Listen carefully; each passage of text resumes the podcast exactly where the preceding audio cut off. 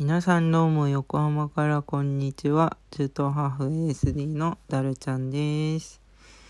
えっ、と、はい。なんかね、あの前回もお話ししたんですけど、結構ね、咳がやばくてですね、あのー本当に、冬はね、毎年、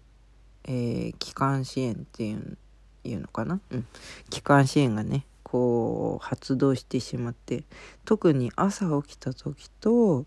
あと夜寝る前に結構ゴーゴーゴーってなりやすいんですよね。で私がいつも収録している時間帯っていうのが夜なんですよね。だから一番咳が出るんですけどで今もねあの実はこれを切ってゲホゲホしたりとかしてるわけですよ。なのであのちょっと頑張ってね短めに済まそうと思っております。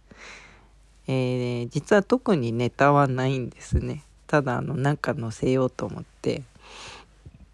なんかあのお返しトークとかねあの届いてるんですけどまだ内容聞いていなくてえーなのでお返しトークはいまだあのー これからねあの聞く聞こうと思います。でええ 失礼しました。えっと実はあの私アメブロを実はあのちょこちょこやっておりましてで10月12日を最後に、えっ、と、それ以来ずっと書いてなくて、で、やっとね、12月の2日かな ?2 日の朝に、あの、久しぶりに、あ、2日の朝じゃないか。まあ、いつでもいいんですけどね。とにかく、あの、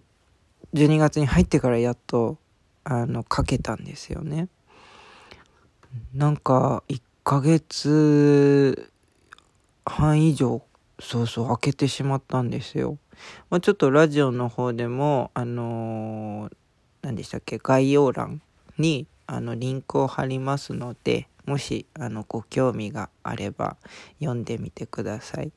であのその前のね記事もあの実はこの収録の数の方が多分多いです。あの100は超えてないと思うんですよね私の記事ってもうほんとすっごいマイペースにやってるので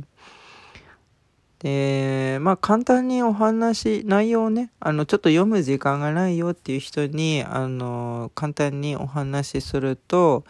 まああのだいぶねその感覚が空いてしまった理由っていうのがまあ前から言ってるけどうつの期間が入ってしまいましたと。でそのうついつもとなんかちょっと違う感じだったんですよねちょっと嫌なことがわって起きたせいか対人恐怖症と文字恐怖症っていうのがねあの発動っていうか発症してしまってね。で対人恐怖症ってあのまあ聞いたことはあるけど実際どんなものかってまあ、ご存知の方がどのくらいいるかはわからないんですけど、まあ、私の場合だと、えー、まあ人と話す時にすっごく緊張するんです。ただの緊張とかではなくってこう胸がざわつく感じあパニック障害とちょっと似てますね。であのそのざわざわしてる感じと同時に、まあ、すごい汗が出て手足が震えて特に手ね手がすごい震えてで足っていうかこう何て言うんですかすすね？とか太ももがこうガクガクするんですよ。でえっ、と他に何があったかな？震えてあ、そうそう。で、あと泣きそうになるんですよ。多分もうあまりにも怖くて、そう、涙がね、こう出てくるんですよ。別にね、悲しいとかそういうのじゃなくて、ただビビってるんですよね。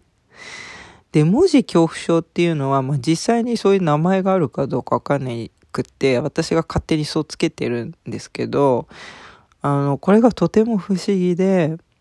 とにかく読めないんですようまく文字が全く読めなくなっちゃうんですなんでかっていうとまあ私から見てあの文字がねところどころ消えちゃったりえー、数字も加えてこう入れ替わったりとかするんですよ。で読んでてもこれはうつ病の人にすごく多いと思うんですけど読んでても頭に一切入ってこないんです。だから何を読んだか覚えてないんですよね。で、まあ、あと書く。読むだけじゃなくて書くのも、あの、そう、なんか文法がおかしかったり、えー、あの、綴りっていうか漢字？書き方わかるのになぜか忘れちゃったりとか、とても簡単な漢字とかもわかんなくなっちゃうんですよ。で、そうですね。順序が逆になっちゃったりとか、普通なんかあの国語で昔学んだと思うんですけど、いつどこで誰が何をっていうこうルールがあるじゃないですか。もうそれが全部めちゃくちゃになっちゃうんですよ。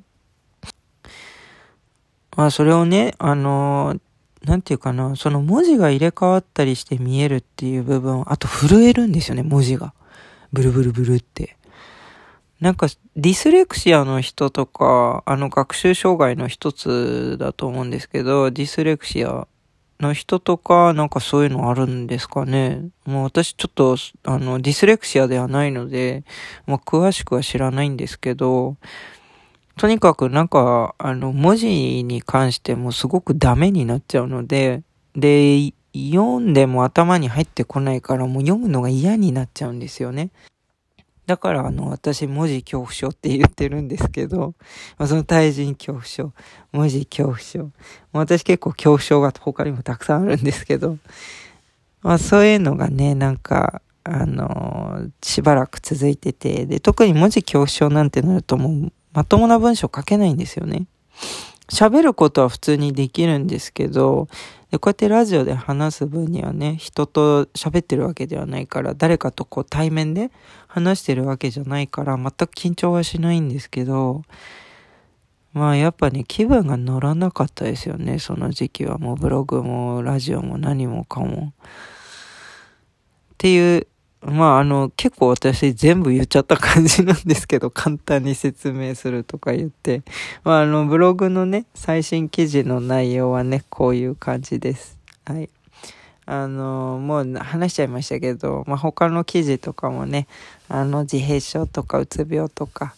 えー、あとそうですね、他にもなんか書いてたかな。まあ、とりあえずうちら家族がどんなものかっていうのが、もし興味があれば、ぜひ、えー、リンクから読んでみてください。